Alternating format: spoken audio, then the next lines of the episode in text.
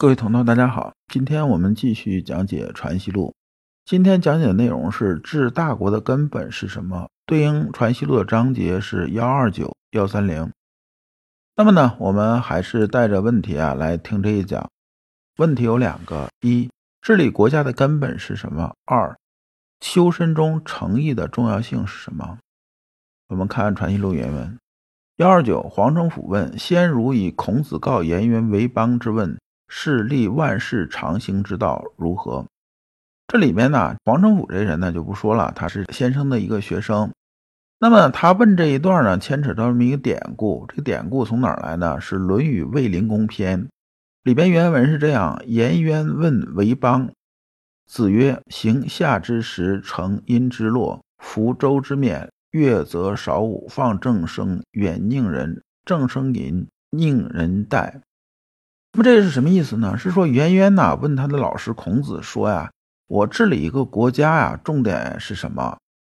就治理国家这事儿啊。”问孔子，孔子说啊：“用夏朝的历法，用殷朝的车辆，用周朝的衣服，乐呢就是这个礼乐呢，用什么？用少武，正声啊是不能用的。然后呢，佞人呢也是不能用的，都是离着远一点。”为什么呢？说正声淫呐，正声啊，都是那种啊很淫秽的东西啊，他会把社会风气整个带的很糟糕。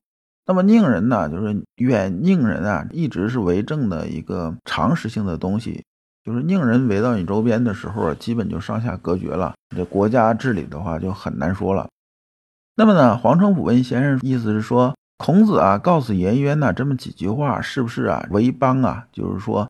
治理国家的万世之道啊，说一直都按照这个来的。然后先生您怎么看？黄承甫既然这么问呢，就说明他还是有一定疑问的。然后我们看先生怎么回答的。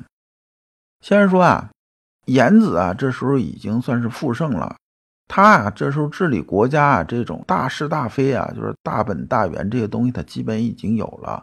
而孔子啊跟他这个关系这么近呢，对他了解这么深，肯定已经知道了。那么呢，孔子啊是因材施教的，他对每个人的说法都不一样。那么针对啊颜子来说的话呢，他可能就针对颜子可能会忽略的地方，所以大方向呢，孔子就没说什么。那么说什么呢？说的就是说啊，你这个颜子啊，在治理国家时候可能忽略的东西啊，因为大方向这个颜子已经全有了，那么就是一些根枝末节的查缺补漏型的东西，当老师的提醒一下。提醒一下呢，他讲这一句啊，我们知道啊，夏之时，殷之洛，周之冕，洛则少武，这些东西呢，其实啊，这随着时代这种进展的话，自然而然是淘汰了，因为有形的东西都会淘汰掉。你看我们中国人到现在，虽然说几千年文化，到现在我们真传承下来东西有什么呀？但凡有形的东西都没有了。到现在我们连件衣服也没有。那你说这个旗袍，那是人家清朝的衣服，对不对？那么之前的我们有什么？你看看，是我们有什么真正是传下来的东西？有形的都没有传下来，传下来的都是无形的东西。那么孔子作为圣人来讲的话，这个道理啊肯定是清楚的。那么他讲的重点其实就是这么六个字啊：放正声，远佞人。说啊，这个靡靡之音呢，会把这整个社会风气啊带的很糟糕。这些啊声音呐，这些音乐是不能用的。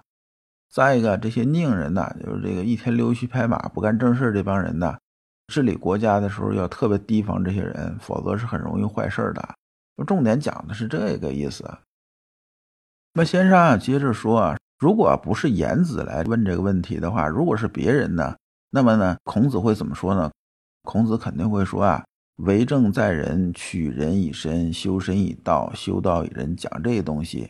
然后就讲达道和九经啊这些事情，就是一些根本性的东西，而不会啊把璎珞、周冕、少武啊这些东西提出来。所以后人呢，这后人也是指朱熹啊，是后人呢见颜子是孔门第一人，又问了个韦邦，便把这事情啊当天下大事看了。那这里边呢，老刘稍微展开讲一下啊，这个立万世常行之道啊。原文呢也是朱熹在《论语集注》里面写的。原文是：“程子曰：‘文正多矣，惟颜渊告子以此，盖三代之治，完如何如何如何如何如何。’实际上，朱熹啊根本就没把孔子原文呐听明白，他也自己也没琢磨明白。基本这一段呢，从老刘这个水平来看的话，也基本是胡扯的。因为你就靠这个夏朝的历法呀，殷朝的这种车子啊，周朝的衣服啊，韶时这个舞蹈啊，靠这些东西能立万世治国，这不是纯粹闲扯吗？对不对？那么肯定是理解有误的。那么真正啊治国啊，这里边讲的是达道和九经啊。达道指的是什么呢？达道是指五达道，这都是中庸里边的。这个展开说啊，就很多东西了。老刘就简单说，就是中庸之道啊，调节五种人际关系。这五种基本人际关系是君臣关系、父子关系、夫妻关系、兄弟关系、朋友关系，实际就是五伦。因为我们中国啊是个伦理国家。就是说，我们是个讲伦理的地方，那么我们的文化就是这样。我们处理啊人际关系啊，也就是五伦这个五伦这个关系，你处理好了，基本上就没什么处理不好的这种事情了。那么九经呢，讲的是修身也，尊贤也，亲亲也，敬大臣也，体群臣也，子庶民也，来百公也，柔远人也，怀诸侯也，讲的是国家九经。其实讲的就是。内外上下和平着这些关系啊，怎么相处？讲的是这些东西。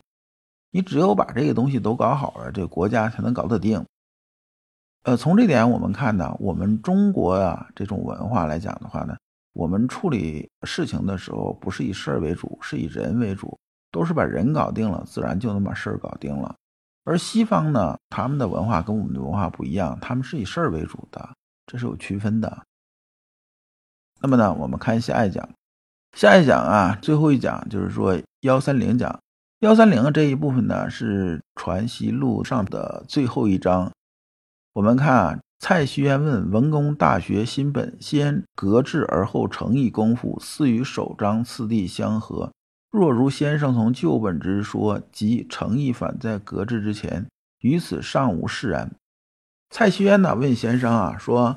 文公啊，这是文公是指朱文公，就是朱熹啊。朱熹啊用的是大学新本，而呢先生您用的是大学旧本，这两本呢有什么区别呢？就是说啊，新本啊格物致知啊是在前面的，诚意是在后面的，而啊你用旧本呢，诚意是在格致之前的，就他俩顺序是反的。那么呢这个事情呢我是没有想明白，先生您解释一下。我们看呢，《传习录》上篇呢，开篇就是讲新民亲民之变，然后结尾呢又是啊大学这点东西，那么首尾是呼应的。我们转了一圈又回来了。那我们看先生怎么说？先说啊，大学功夫啊是明明德，明明德啊就是一个诚意，诚意的功夫是什么呢？就是格物致知。那么这些东西呢是以诚意为主的。我们看这正反顺序，如果我们刚开始是以格物致知开始的，那么呢，以诚意放到格物致知后面，我们会发现什么呢？发现这时候啊，我们一切都是外求的，一切都是外求的。外求的时候，就是说，似乎是万事万物啊都有个理在，我们去格物穷理，但呢，我们离心呢就越来越远了。这时候呢。我们这个穷格事物之理的这种功夫，就茫茫荡荡，没有着落处了，就是没有这个落脚处，没有根本了。所以这时候呢，你心里面得有个静字儿。这没有这个静字儿的话，是搞不定这根源这事儿的。但这静字儿呢，这也不是啊，儒家里边刚开始就讲的，这是啊，朱熹自己添出来的，说以前没有啊。那既然呢，这个敬字是最紧要这么一个字啊。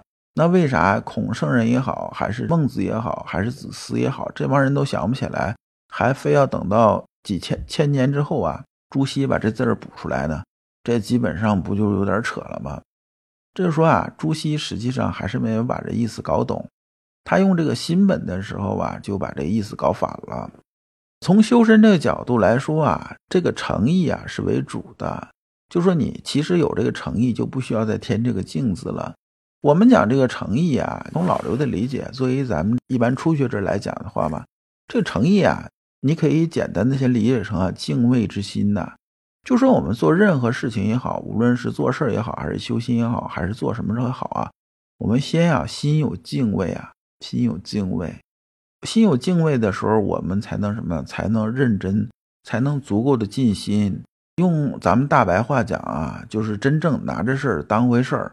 只有真正拿这回事儿当回事儿的时候啊，我们才有啊去格物致知这种说法。那我们看吧，我们修身或者是咱们入世做任何事情，如果我们把这个事情拿过来，我们真正当回事儿的时候啊，往往这事情啊，我们会真的很认真的去把它做好。